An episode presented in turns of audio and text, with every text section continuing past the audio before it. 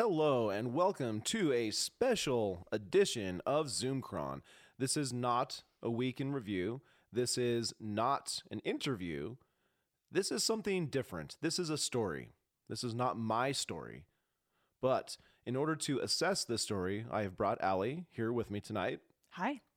So story time happens at nighttime. I know this because I do have kids and I um, have participated in what is called story time. This story time is going to be a little bit different. Um, I teased you earlier, Allie. You did. Earlier today, you you got the the premise that on May fourteenth, two thousand nineteen, lifeguard group founders Lowell and Tami Hochhalter encountered a woman asking for a dollar outside a coffee shop in Missoula and immediately knew what they had to do. What did they do? Well, so that's what I said this morning. I read you this little little blip this morning with with the idea that in order to go through this story, which you have not read, I haven't. you are in the in the dark, you are blind, um, you are looking at the screen because it suddenly got dimmer for n- for no reason. Um, how, how many times have I told you technology cannot be understood? It just stops working and then starts working for no reason. I have faith that it will. Yes, work. and I know that you got this technology tonight to start working where I was failing. Um, and I give you kudos because now we get to record this. And you're pointing to God. I, I hear, I hear that. I hear what, or I see what you were saying. Um, we're gonna have a story time now. Ooh, nice. Are you ready? I'm very ready. So the reason why um, I, I need you here to listen to this, and the reason why I'm going to read this, is because you and I both have a sense of what best practices is in the nonprofit world when working with marginalized populations. Sure. So you know you've worked in the nonprofit sector, you've you've helped sort of walk minors through the criminal justice system. Um, I have worked at the Poverello Center and I worked at Missoula Aging Services. You know, just earlier today I was mentioning um, my work at Missoula Aging Services as Mountain Line, as there was a conversation on a public Facebook group. That's right. And and Bill Burt was was also reminded of, of some of my work at the Poverello Center. So it's nice. It's nice that you and I have experiences that lend credibility to what we have to say and what we have to um, the tools that we have to analyze whether or not the story you are about to hear represents best practices from a couple who has started their their dream of having an anti-trafficking nonprofit here in Montana.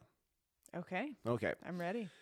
Okay, so this story, um, as we've established, is it, it occurred on May 14th, 2019, and I'm going to read it, and we will be pausing throughout the, the story so that we can talk about stuff like best practices. Okay. I've not heard this. I'm a clean slate. So the Okay. reactions are in real time. Do you have a dollar? She couldn't have said it any quieter or meeker. I heard what she said, but I knew that that was not what she really wanted or needed. Tami and I had just finished a delicious iced Americano at our favorite coffee shop, and I wasn't ready to go back to work. So I convinced her to take a short walk with me in the sunshine. We had gotten a block, and that is where we realized that it was more than just an afternoon stroll. That's when I heard the murmured statement, Do you have a dollar? She said. We walked in her direction, and I said to her, What did you say? She immediately stared, um, started backing up, waving her hands in the air, and loudly said, I don't want a dollar. I don't need a dollar. I know, I replied. There is a reason that we walked down this sidewalk to meet you today.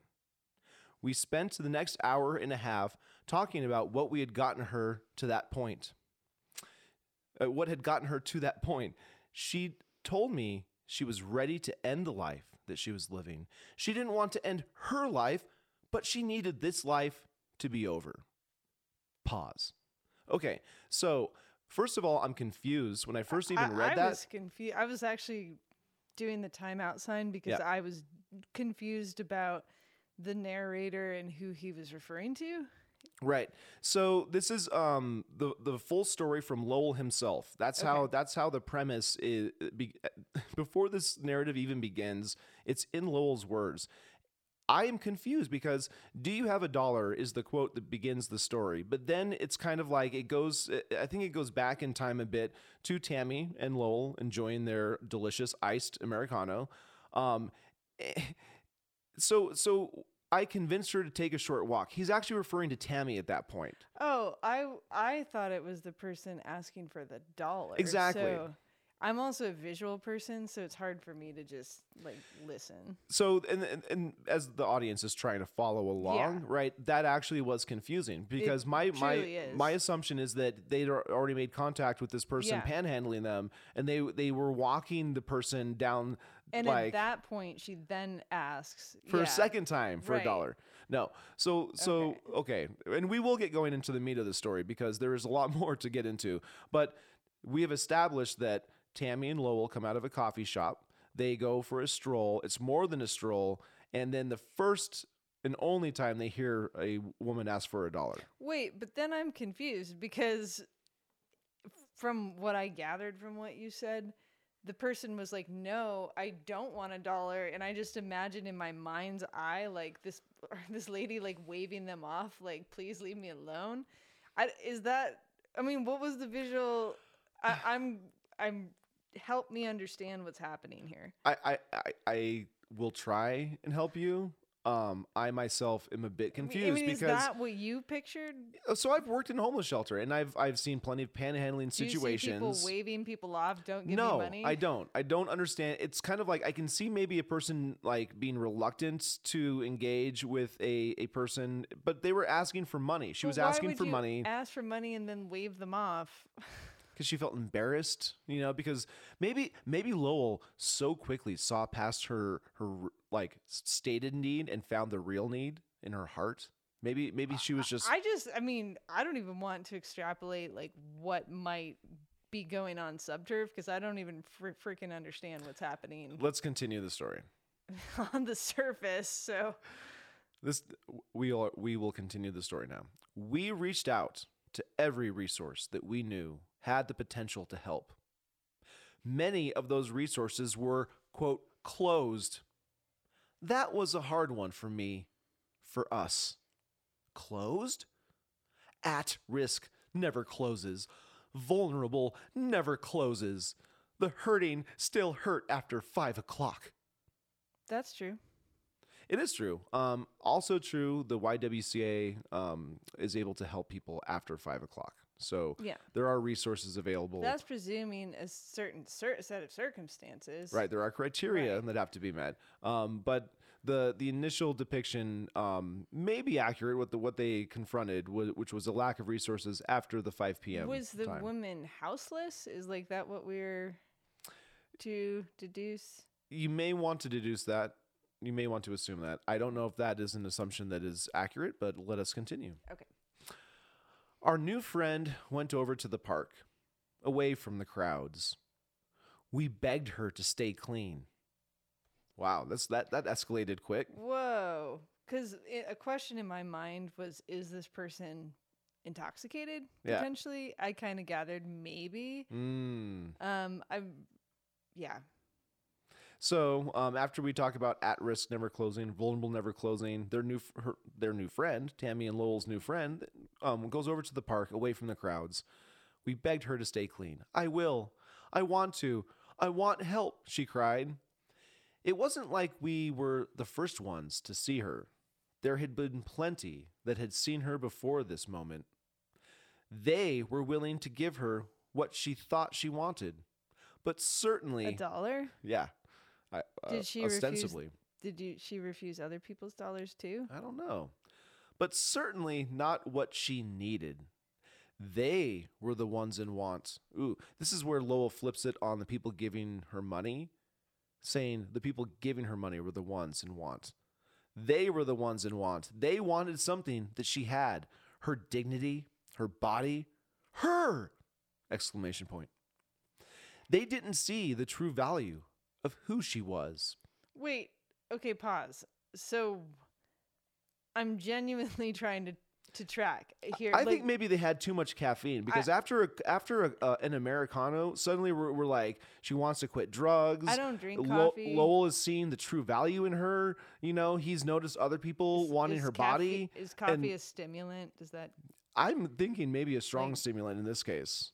But I'm genuinely like I, I'm really trying to understand here. Like, are they insinuating that this person might be a prostitute? Is that I like think so. is that kind of the Yeah. the or is that a presumption being made? It's kind of unclear to me.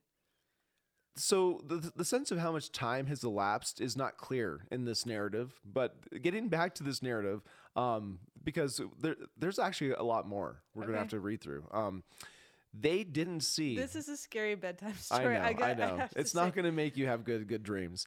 They didn't see the true value of who she was.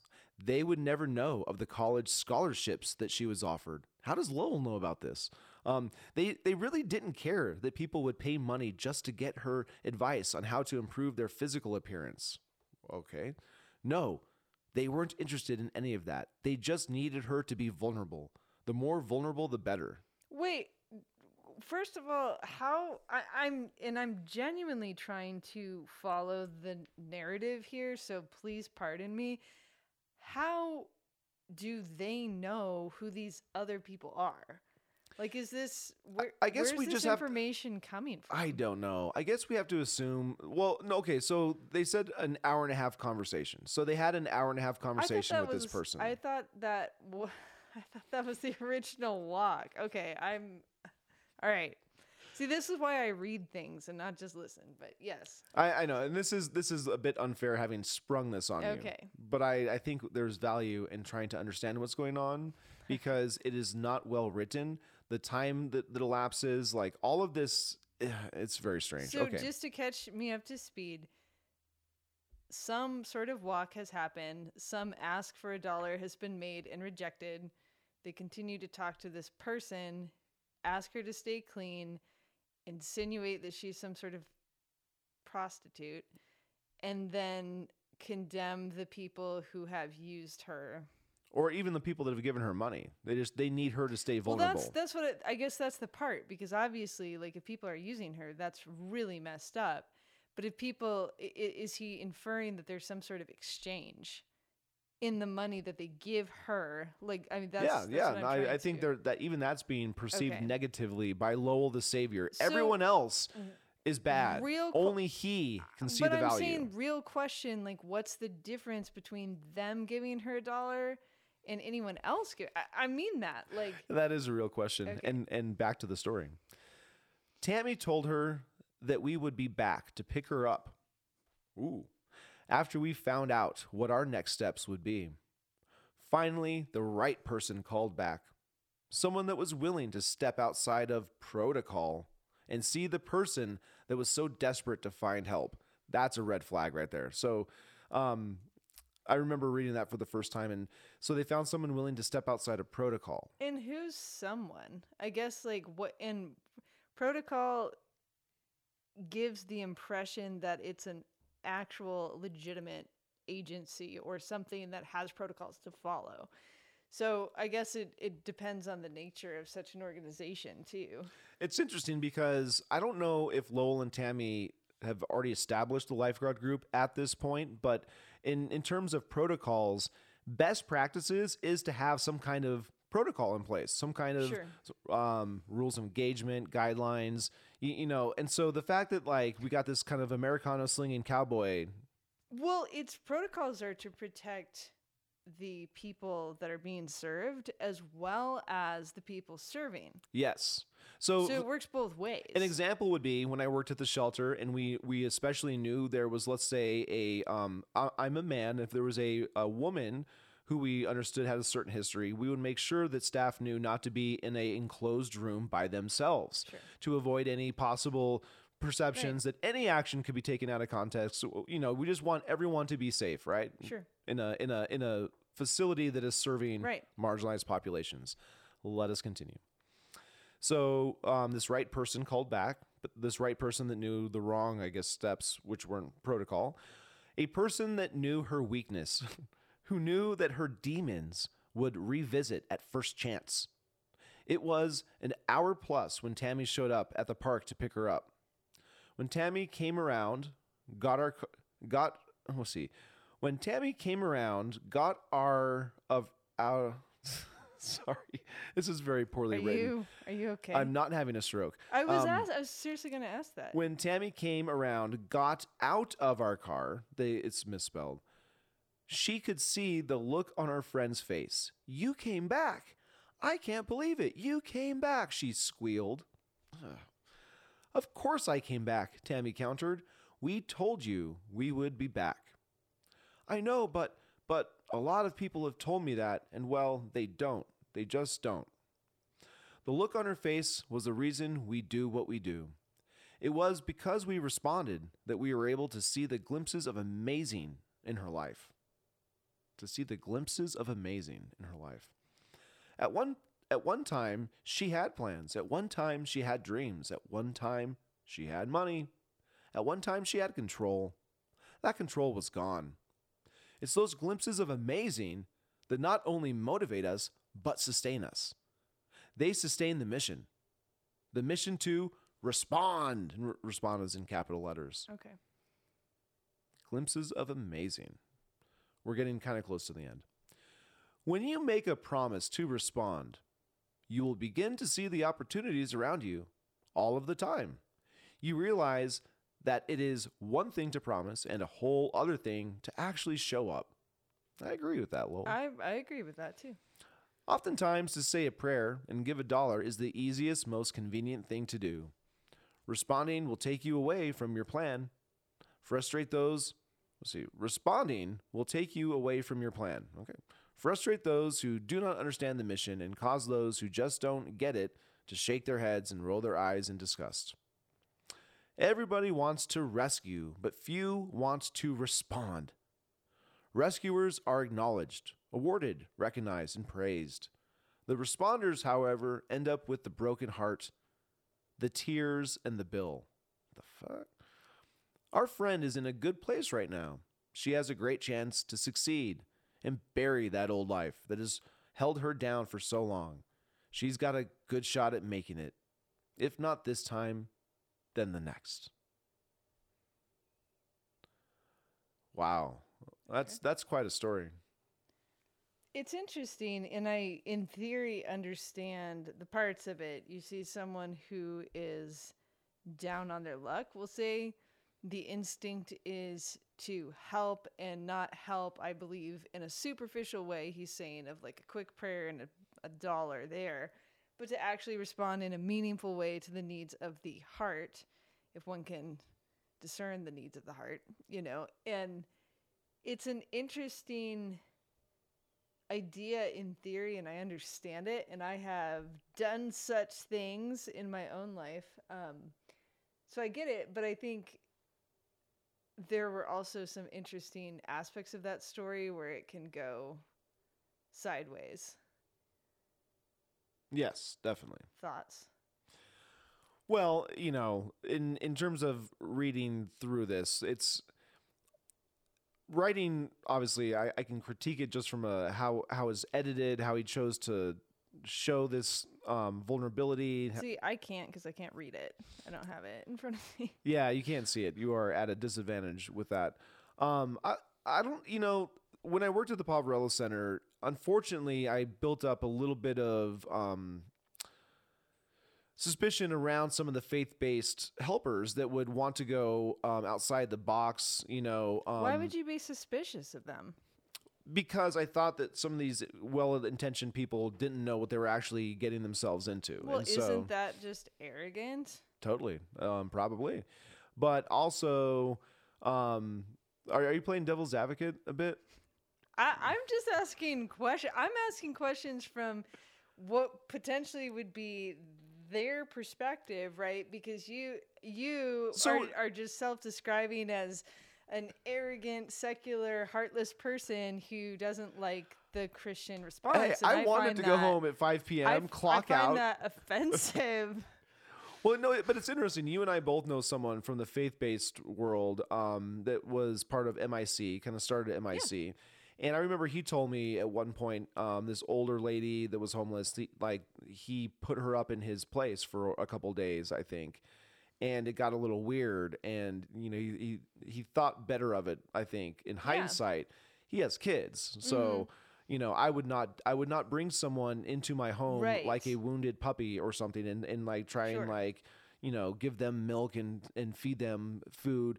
There there are well intentioned things that like I, I guess uh, you know, as a service provider from the secular world, I recognize the limitations I had. I wasn't um, as driven by the non-material, intangible things that you crazy Christians can sometimes be be motivated by. Hey. Um, I don't know if that's good or bad, Y- but you know, like part of hearing this story is is do you hear yourself it's in this story a mirror to me, and it's like part of me is, um, I I hate to say somewhat like embarrassed and ashamed, and part of me is proud of it. Darn it.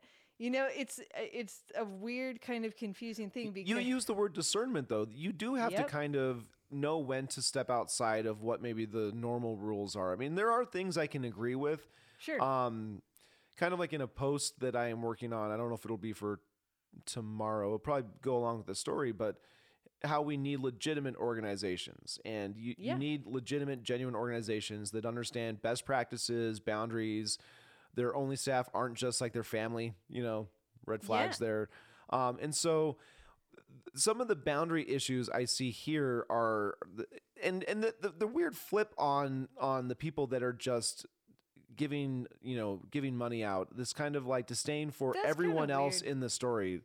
Um, from this perspective of Lowell and Tami being like the soul, uh, the soul saviors. It's also judging the motives of people who are notably absent from the story. They Right. don't have any dialogue in the story. We don't know who these supposed people are or if they exist. And so that's a little difficult. Um, but yeah, I, I, f- so trust you, me, people listening to your perspective would definitely, uh, from sometimes a faith based perspective, would say, you're just a callous, you know, secular service provider who looks down on people of faith and all of that. Trust me, that yeah, no, that I think a that's a, and that might be a fair criticism of the the time I spent as a service provider. However, on the flip side of things, people might think that faith based people without understanding of best practices are naive, reckless. I mean, potentially like a danger to the people that they're serving in Well, some so- ways. So, One of the stories I I have told I think a, a bunch of times was the how I came to the realization of the need for boundaries within a facility that's serving all these different people, right? When um, you need to try and establish this um, sort of professionalism, doing something like giving a gift can confuse the boundaries, right? And so it might not seem apparent to to someone like why just giving a gift would be a bad thing, right? But um, one of the questions you always have to ask if you're going to do something for one client is would you do that for any other client or is it just for this one particular client? So is there favoritism? Is there something going on already? Um, but giving a gift is more uh, gesture from a like a like a friendship more than a um, service provider with a with a client. Maybe you think they can benefit from it, but is it within part of the program? Is it is it actually, you know? And so the one time in my early wor- working at the Poverello Center, just giving a gift to a client that I thought um, it would be appreciated, but then when it came time to enforcing a rule saying you can't be here tonight because you violated rule, you're under the influence, you can't stay here tonight. The the betrayal of that is a lot more impactful because it's then um, more of a a friendship thing. It's like, well, I thought I, you know, I thought we were friends. It's like, well, if I gave you that impression, that's my fault because this is a facility Right. that's serving people and has rules Sure. and protocols to keep everyone safe. yeah. You can't just say, okay, well, you know, we're going to do what we can do in the moment, whatever it takes to get you in a better place. But maybe I am just a callous, cynical former No, former I- service provider. So, for the record, I actually don't think so. I have grown a lot in my perspective and and have a greater appreciation than I ever did for protocols and boundaries and all of that within the service sector, um, especially in direct care. This is kind of a unique situation because it seemed like it wasn't within the scope of what they were doing as an organization. It was two people on a walk who saw someone who asked for a dollar. So it's that that's a question, the public private question, right? Mm. Like where where does one's personal life like transition into so suppose that you belong to an organization, but on your time off you see someone in need. So it's a gray area. Yeah, so so boundaries in terms of keeping the service provider able to do the work means that you're actually taking time for yourself. If you're having a coffee with your partner, you should have that time for yourself so you can continue doing the work when you're sort of like on and ready to do the work. And the reason why that's important is because um, people can burn out, they can lose their shit. And Lowell Hochhalter on social media has kind of lost his shit from time to time um, towards people that don't always seem like they deserve the sort of like responses from someone that needs to have a, a, a kind of even tempered approach to working with marginalized populations. So the more that I look at videos of Lowell Hochhalter um, and and promoting the various projects, you know, this safe house that, as we have learned in the last couple of weeks, is not yet ready to receive clients. They're not there yet. They're getting close. They're always getting close. So close. Month after month, year after it's been what two years since the the purchase of the property where the safe house is supposed to exist where you know the the dream is the woman um, asking for a dollar could if she wants to go out to this place and, and start a new life and get some tools and skills But what that medical care What does that look like? I guess it's hmm. different. I think every situation is unique. And so what might fit one size does not fit all. So what might work for one person isn't necessarily That is true. What might work for someone else. And that's why we have skilled organizations who are able to do intake forums and connect people to resources that they need. And we appreciate them. We do. Um, I am less appreciative of a really kind of weak distinction between the word rescue and the word respond. You know, I get there's a rhetorical effort being made. Actually, made. not sure what that means I, I don't on a either. practical level. Yeah.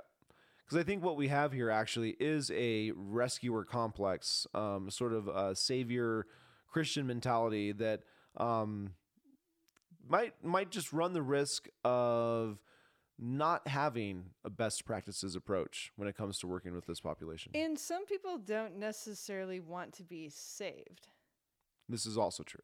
right? And so it's also it comes if one person is thinks of themselves as higher than someone else, then it disempowers the person that they're supposedly helping. Does that make sense? Because if there's not an equal playing field, it we should be able to learn from everyone, So regardless you and of I- socioeconomic status or anything, Yeah. right?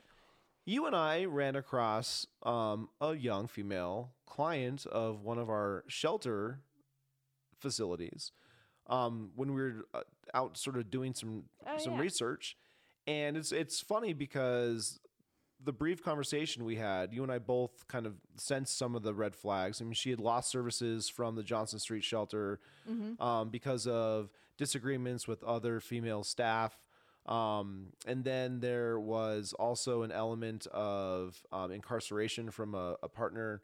Um, so, you know, you, you see some of those things and you're just like, you're not necessarily wanting to just extend, like, hey, you know, um, why don't you come home and we'll we'll give you a, a safe place to stay for a couple nights. Mm-hmm.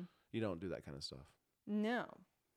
And I think it's just it's respecting where people are at because no one wants to look, be looked down upon. Well, that, then that person, you know, we gave we gave them some uh, perspective. Mm-hmm. Um, we got some perspective, and they seem pretty able to survive. Yeah, Like directing them to appropriate resources. I Mhm. think that's to another program that might meet the needs. valuable. Yeah. Who have I mean even the liability insurance to even to even deal with those needs too. Yeah, and I I didn't fret over if it was like before five p.m. or after five p.m. because one of the things I came to understand is that people will overplay their needs sometimes to, to try and get their needs met. It's not to say that there isn't a legitimate need, but there tends to be a lot more ability to survive than service providers oftentimes give some of the clients credit for. There's Yeah. ability to pool resources, to be pretty creative. Um, I mean, I there there was a woman I talked to once. It was uh, probably minus fifteen, minus twenty degrees, and she stayed out all night. I'm like, what did you do? Like, how did you like live? She stayed awake under a blanket with a candle. She had a Yeah. candle burning and just stayed awake. She knew if she like if the candle went out, and she fell asleep, she might die. Yeah. You know, but it's just like wow. On that note, Well, I have one other thought, if that's okay. yeah, of course. So it's interesting because I'm wondering, like, what compels us, and I say that just as a broad blanket statement, to want to help in certain ways. And I think, like, for sure, if this is coming from a, a quote Christian perspective or whatever, then there's almost like this sense of duty or obligation to help your fellow man and and like do something in in in that way. But I, wonder like i've asked myself this question sometimes like t- to what degree is that born out of love for fellow people? And how much of it is like duty or the sense of obligation that you if you see someone you have to do something? Because every situation's not the same and so like so so the, the call to action in this is like don't just rescue respond and so is that true in every circumstance or is it true when when you feel called upon Well, tonight, before recording this, um, I responded to an unsafe motorist. Um, one of my efforts was to call Did 911. you rescue or respond I almost probably needed rescuing myself, but um, the response I got from 911 was less than satisfactory because they didn't want me to see where this individual was going to like ultimately end up in terms of, you know, being off of the main road, going to the side street, um, going to the residence. But um, the Wally, the old man that was really unsafely driving a car that I think has a couple of wheels like out of line. Literally, the car would just start fishtailing, and I thought I was going to watch this guy go into head like go into oncoming traffic and have some major uh, accident. But I, I took some great footage of Wally. Um, his caretaker showed up um, as as Wally. Apparently, I think he was getting prescription medications. He actually had like a bag of like, and he had a um, uh, bandage on his nose, so he looked a little bit like a weird kind of caricature of some. I, it was it was it was silly. so that's crazy because I i, was responded. truly in the middle of reading an article about mineral county when you called and said that and i genuinely thought you meant wally congdon I- was just reading about the sexual harassment of Mineral County, and you This this guy this guy was much smaller than not Wally. okay. and I've been charged physically by Wally, like like he oh. was like a buffalo coming at me, and so much different person. But Or or a Highlander. oh, Highlander cows, I know it's it's great. We don't want to get into full review mode since this No, is only know. only Tuesday, but I do appreciate you helping me with the story, helping me process this narrative. Yeah. Um, and I do need to now upload that video footage of a different Wally, not the guy that loves Highlander cows, um, but the dangerous motorist, because Reserve Street is is a is a place we want to keep safe as well. Kevin Davis of Let's Improve Reserve Street, very passionate about Reserve Street. I cannot wait to tell him about my borderline vigilante effort to to get motorists Don't off the that. streets. Do not do vigilante justice. You watch God's Oh. country, it doesn't work. it doesn't work out good mostly, but tonight, you know, Wally's going to be thinking about our conversation. Which one? Just the old one in the car, not the old one that fell off a horse and loves cows. On that note, that will be the note that we conclude on. Thank you for listening to this special Zoomcron report. Uh, I have been your host, Travis Williams Kinkmatir, joined as always with Ali. Thank you. Thank you. Tune in on Sunday when we're going to get into the full review of all of the week's, well, most of the week's headlines, the local ones. Thank you so much. Good night.